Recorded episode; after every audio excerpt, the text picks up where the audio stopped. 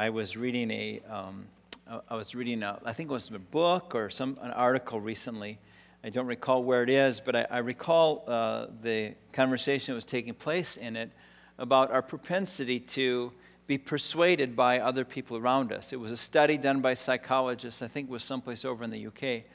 And they had gathered a group of people together with the uh, purpose of trying to find out what kind of influence um, suggestion, the power of suggestion would have. And so they brought one person in, they brought a bunch in, at least the person who was coming in as the one they were studying thought everybody was on the same page. They weren't. It was only the one person that would come in that they would analyze their reactions. And they had apparently two squares that were almost the same size, but not. And you could tell if you would look at both of them. One's larger than the other, but it was close enough that it was, well, you know, it's, it, it, it's, it's uh, not much different. And so they would ask the group whether the squares were the same size or one was larger than the other. And they started on the other side of the circle from the person that they were studying. And they, the first person said, Oh, boy, they're, they're, they're, they're the same size and same size, same size, same size. By the time they got to the person that they were actually studying and asked that person whether there was any discernible differences, no, no, no, they're the same size. Over and over again, as they investigated one person after another, in fact, they came to this discovery that 75% of the people that walked in the room, room seeing two squares that were, that were different from one another, would say what the rest of the group had said. 75% of them would say, the very same thing. The power of suggestion. Over 75% of people in certain contexts are actually influenced by the group's perception. And so when we talk about being able to discern what is best, how do we? Uh, when there's powerful influence of what everyone else thinks is best or right or good, holds such sway on who we are. And it goes beyond the power of suggestion, it actually goes to the, the power of bias. Let me give you a reference point. I hesitate to talk about football this morning, but you're all talking about it. I would just say this everyone, everyone from Detroit was sure that the refs missed the pass interference call with Dallas. Remember that one? Everybody in Detroit was talking about it. The refs got it wrong. Isn't it interesting that everybody in Texas said the refs got it right? See, there we go. Said with passion along the way. Now let's go to another game. Let's go to the Dallas and the Green Bay Packers game. And everyone from Dallas is sure that the refs had it right to reverse the touchdown pass. Do I hear a chorus on that one? See, nobody's with me on that one. Yeah, yeah, and, and, but everybody, everybody from Green Bay said, you know, the refs got that one absolutely right, but nobody from Dallas. You know, they figured the refs were right one week and wrong the next, right? And then you go to the f- folks from Indianapolis and Indiana who actually are convinced that a pound to a pound and a half of pressure in a football would have turned the tide of that game. Can you believe that one? you know, Inflate Gate is all over the news uh, along the way. So, and, and, everybody from Indianapolis is pretty sure that some real significant cheating got, uh, took place right there. Last week, the people from Green Bay wished they had someone to blame something on. There's no place to go with that. But isn't it interesting how we're biased by our bias? And how we interpret a circumstance based on where we've come from. And sometimes it's the power of suggestion, everybody else is saying it. Sometimes it's just that our minds are so good at convincing us that we're right in what we want to be right. And this not only happens in, in uh, sports, but it happens other ways as well, too. I know the story of a pastor of a large and thriving church who um, fired one of his staff who had been found watching porn at the very same time that he was in an affair with somebody else. I mean, isn't that interesting?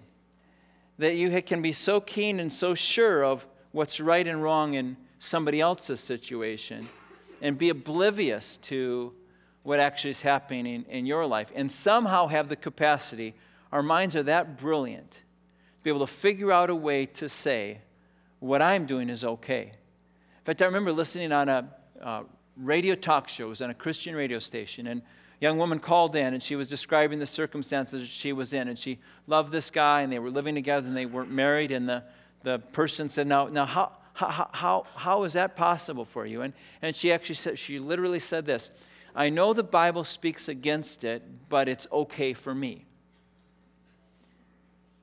You know, isn't that interesting? We, we are able to twist, turn, um, compile data in such a way that it works perfectly for us.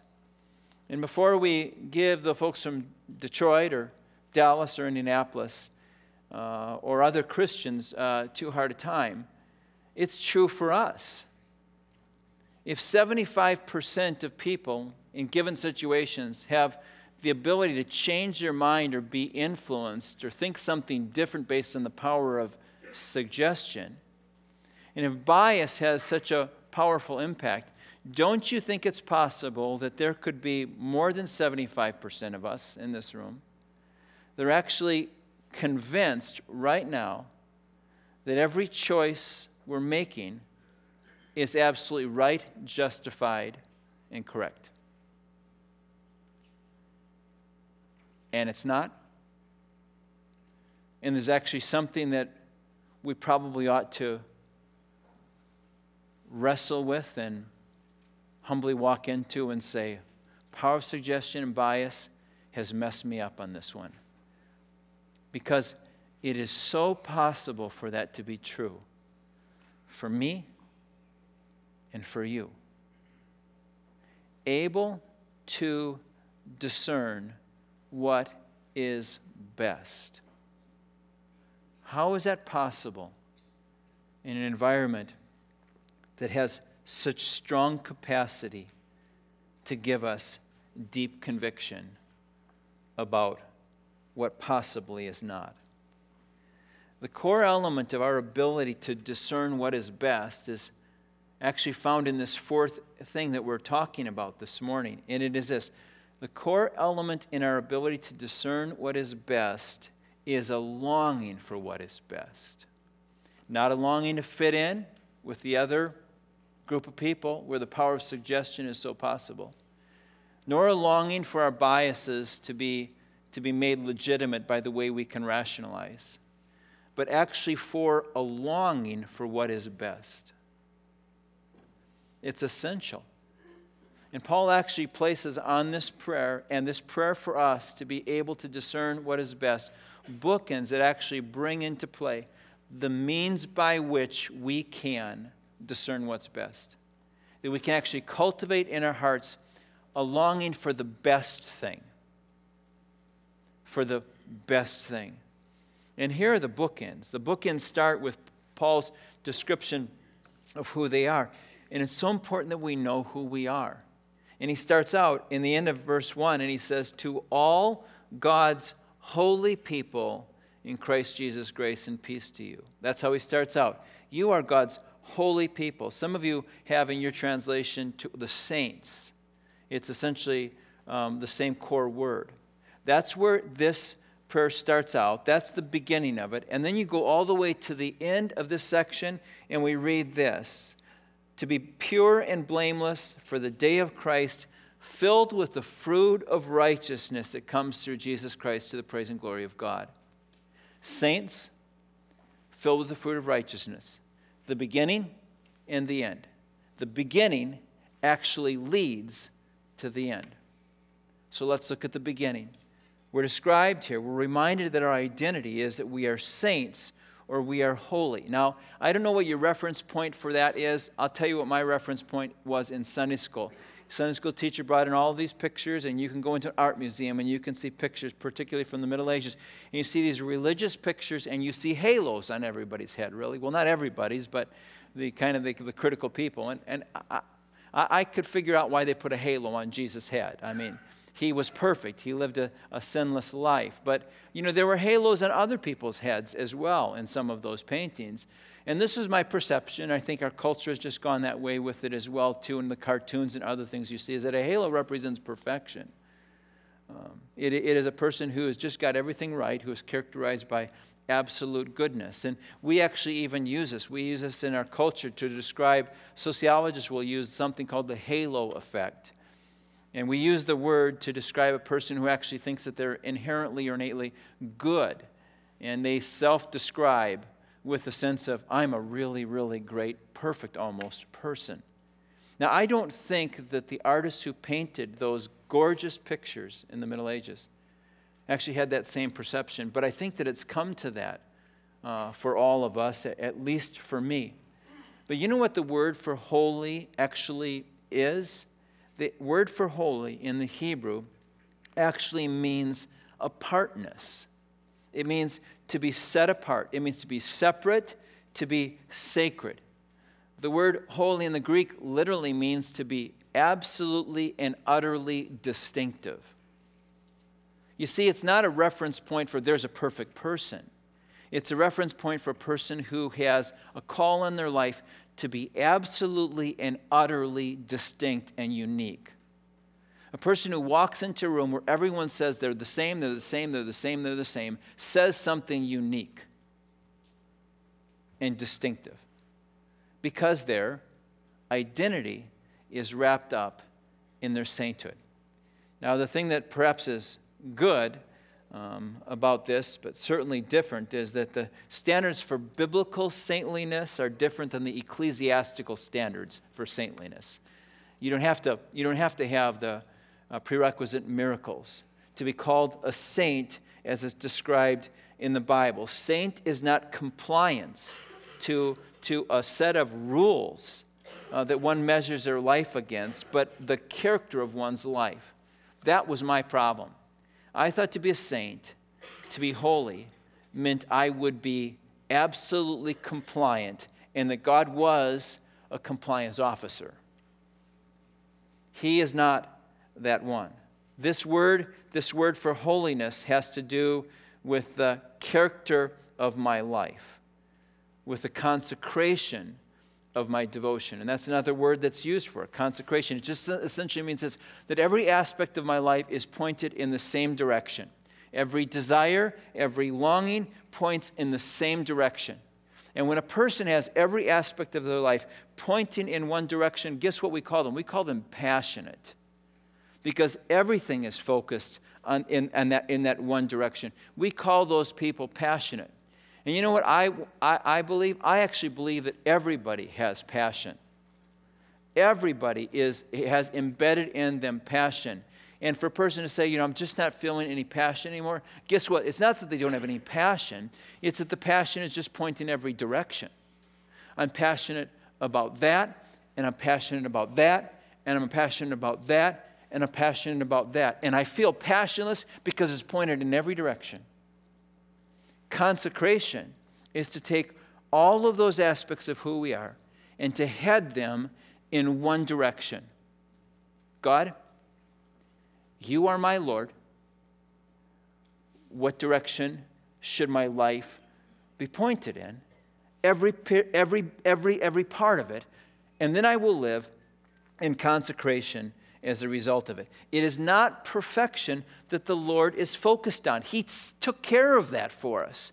Why is it that we think a Christian gets so fixated on perfection?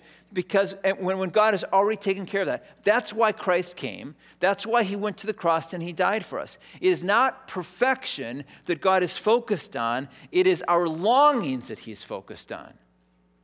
That's what he wants us to pay attention to because that's what he's paying attention to not your perfection. I want to know the longings of your heart. And because I made you and I know how you work best, how wholeness comes, and how living life to the full can happen is by putting your longings, all lining them up and heading them in a direction that brings joy to you and impact to the people around you. And you say, okay, so Mark, but look at the Bible over and over again focuses on obedience, it focuses on purity. It focuses on godly behavior. I mean, it even says right here in verse 10 may be pure and blameless for the day of Christ. So now you're telling me that that, that doesn't matter? Oh, it does matter. You know why? Because, of, because those things, those pursuits, those longings, that are not directed towards God's call for our life, the way we were made, actually mess us up. It's why, it's why God throws the word sin around. Sin, sin has to do with choices we make that reduce our capacity to live the way we were intended, that reduce our capacity to actually be able to discern what is best. Because there's just a bias that those longings create that take us off track. God, God, God hates sin because it ruins our life. What sin does is it takes away the ability to discern what is best and it puts, gives us cravings that take us in all sorts of directions. Oh, I, I want that, but I really want that. And I, re- I ought to be like that, but, I, but, this. And, and, and that's what happens. It just, it just pulls our life apart. And we see that over and over again. What does greed do with a life? It pulls it apart. It creates a bias. Everything that is heard is to justify this impulse. Same thing can happen with anger. Same thing can happen with lust. Some of you perhaps heard about uh, uh, our neighborhood. Actually, a couple of years ago, there was a f- wonderful family in our neighborhood just across the, across the street. And, um, and uh, Beth called me. I was out of town, and she says, I don't know what's going on over there, but there are police officers all over the place. They're, they're, they, I, I don't know what's going on. And uh, got back to town. Um, I don't know if it was that night or the next morning. And, and um, this guy, this, this dad, I mean, he, was, he could have won the Favorite Neighbor of the Year award every year going. You know, he, just a remarkable guy. Great sense of humor, help anybody, had every tool that anybody needed in the neighborhood for any possible thing, and was always right there to help.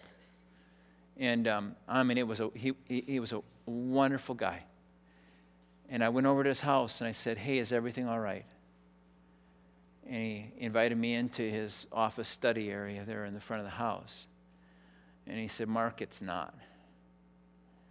He told me a story of just this craving, this addiction that just grew in him.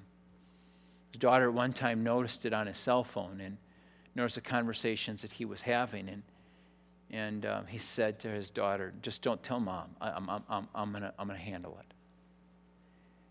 And, um, and I can still see him sitting behind his desk and pointing at the computer like it was absolutely his arch enemy. And he said, I just couldn't stop. And uh, his whole life went. He's in prison, house is sold, family's in absolute disarray. The pulse, the pulse of things that can blow our life up. Why does God talk about this kind of stuff? Because they create a bias in us that fracture our lives. The moral of this story is not better not get caught. It's ask God to redirect patterns line them up again, and head them in a direction that is life giving. There's actually a tool that God uses to help us with this that it's necessary for us to embrace. If we're going to be able to discern what is best, if we're going to have the capacity to push the biases away, a necessary element in this is confession. And this is what God wants for all of us to be quick to confess. To be quick to confess.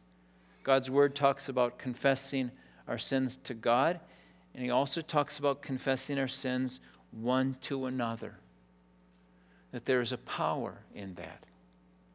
This is why our, our hope and our prayer for you as you get connected with others in small groups is that those people that just feel a little bit distant and strangers to you, actually, you'll hear stories and tell stories and develop relationships and discover one or two in there that you'll get to share the character of your life with. So that you have someone that you can go to and be quick to confess. There's something that is just so freeing, something that, that, that beats back the distortion when we actually take those drives, those impulses, those longings, those justifications, and say them out loud. I have a couple guys in my life. They know everything about my life. There's something that is absolutely freeing about that. In fact, it was just last week I was getting together with them, a couple of them on uh, and I was talking about something I was really wrestling with, uh, an attitude I had. We were talking about a whole bunch of things. We were almost ready to pray, and I said, you know, there's just this attitude I got, and um, they they wanted to dig into it, and I told them more about it, and they says, okay, now we're getting into the real stuff, Mark. This matters. And they prayed for me, and they prayed with me. You see, this is the tool God uses to help us align our life and get all of the arrows pointed in a direction in which we can be passionate in ways that allow us to discern the voice of God because there is no mob suggestion, there is no inbuilt bias. There's actually the capacity to hear what God is saying and to be able to do it. Confession may be the best thing you do as a gift to your kids. Confession may be the best thing you do for your family, maybe the best thing you do for your friends. It is certainly the best thing you will do for yourself because there's a God out there who doesn't want to be a compliance officer. He wants to take those longings of yours and redirect them again into a life that's filled with peace and wholeness. To all God's holy people, in Christ Jesus. Grace and peace to you. Now, there's another aspect of this actually. In, uh, in, your, in your small groups this week, we're going to actually give you a chance to be able to take the confession that we use on Sundays during co- uh, communion, which will be part of our, uh, our worship next Sunday morning, is to read this confession together. And and it just describes all of the aspects, or many of the aspects of life that can be a constructive tool for us as we do the assessments that are important for us along the way. But there's something about this, this um, passion. Um, it, it's not just simply a passion to be a saint and to wear a halo. The passion is meant to direct, be directed in a way that is life giving, not only to us, but to others as well. And the passion we see here that God intends for his saints is that our lives might be characterized by bearing fruit, the fruit of righteousness. Passion can have a wonderful focus, and it can be righteousness, which we read about in verse 11, filled with the fruit of righteousness that comes through Jesus Christ to the glory and to the praise of God, not just simply to wear a halo. You see, we're described as saints but the end is that we would be characterized by the fruit of righteousness. There are two aspects of, of this eliminate, uh, uh, of, of who we are that eliminates the bias, and it is this a personal commitment to godly character, and secondly, a personal commitment to godly purposes. To be quick to confess and to be clear in my calling. To be quick to confess and to be clear in my calling. There are other places in Scripture where we lay out, where it's laid out for us even more thoroughly what this righteousness looks like. In your small groups, you're going to go back to Isaiah 58. Let me just read a little bit of this text that talks about what righteousness is. Verse 6 of chapter 58 Is this not the kind of fasting I have chosen? To loose the chains of injustice and untie the cords of the yoke, to set the oppressed free and break every yoke? Is it not to share your food with the hungry and to provide the poor wanderer with shelter when you see the naked to clothe them and not to turn away from your own flesh and blood? Then your light will break forth like the dawn and your healing, your healing, will quickly appear. Then your righteousness will go before you, and the glory of the Lord will be your rear guard. That's the righteousness that God has for us a passion that is biased according to the passion of God. And, and these kinds of things being true in our life. Someone has talked about righteousness and what is it and what does justice look like. And we had a conversation with someone just recently He was a national leader, and he's a, he's a part of uh, the Christian Community Action um, Association. Remarkable influence all over the United States, actually. And he said, You know, the problem with justice is it's so hard for everybody to agree on. You know, each, each group has its own perspective about what justice is. And he says, I've decided that rather than talking about injustice, let's just all agree on what, let's, instead of talking about justice, let's all agree on what injustice is. Injustice is this it is a situation or a structure, a construct that doesn't seem like it fits who God is and prevents a person from flourishing. It is a situation, it's a structure, it's a context that actually harms the capacity for a person's life to flourish by restricting, by imposing, by pulling from. That's what injustice is. And God invites us to be passionate about that so that God would be glorified and that the world would be restored and that the curse would be reversed. You know, there's this thing, and it's described actually by Paul in Philippians chapter 3 verse 6 where he talks about kind of a, a legalistic righteousness. You know, it's, it's this, it's this um, um, um, uh, legalism, and it's just making sure you have all your ducks in a row. And he says, that, That's what I used to believe, not anymore. Righteousness for me is to live the cruciformed life. Jesus went to the cross so that the world could be reconciled to God, so that the world could be recognized, rescued from brokenness. And then he says, okay, now we get to go with them. That every passion of our life is about that. To get to do with Christ what he intended to do through his crucifixion, by the power of his resurrection, and the influence of the Holy Spirit in our lives. It's not our perfection that God is looking for, it's our longings. What do you long for? Is it worth your longing? Is it in every category of your life aligned with what is good? Now, you'll get a chance to be able to talk this week too about the power of a discipline here. It's actually referenced in Isaiah 58, and it's the power of fasting. It's this incredible tool that God gives to us is a tool that helps us to align our longings in directions that matter. With a very simple thing to just go without, to go without food or fancy drink or whatever it might be. And to just really begin to build into our life or continue to build into our life an awareness of what longings matter most. For us to say to my stomach, I'm sorry, you just don't matter enough to me right now. He does and His purposes do. To just develop a habit of reminding myself and my body that there are certain longings that matter, and there are others that are way down the ladder. And it's a tool for us. He even talks about it in Isaiah 58 as fasting that actually gives us the capacity to what?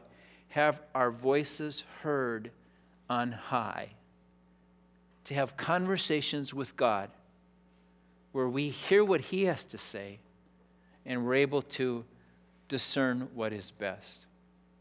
A couple years ago, I, I liked coffee because it kept me awake. And uh, over the last couple of years, I've had some help uh, developing an appreciation for coffee and realize that there are some extraordinary flavors and types of beans from all over the world that have just got these standout uh, flavors to them. But this is what we're told about coffee is that the difference in the tastes of different coffees isn't just simply due to various elevations that the coffee is grown on, but actually the soil in which the plants are grown. In fact, I'm, I've been told that if you actually have a coffee plant and um, it's embedded in soil where there's been garbage strewn about, the coffee bean will taste, have notes of garbage in it. Imagine that. Blueberry notes and garbage.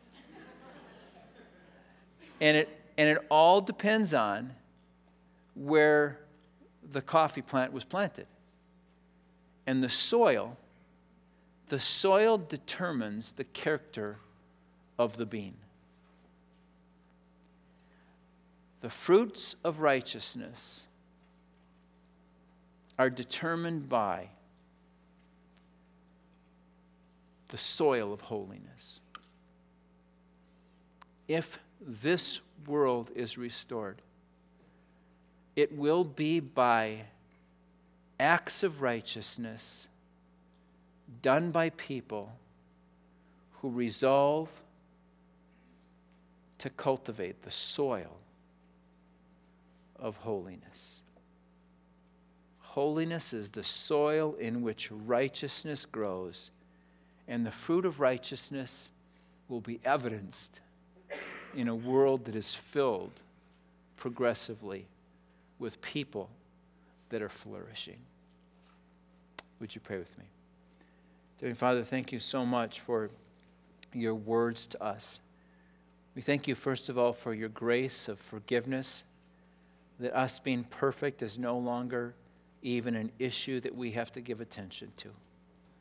And so, Lord, we pray that you would align our lives, that you would take our passions and you would point them again in the right direction so that not only we would flourish, but that others around us would flourish. And that at the end of all things, your name would be glorified. In Jesus' name we pray. Amen.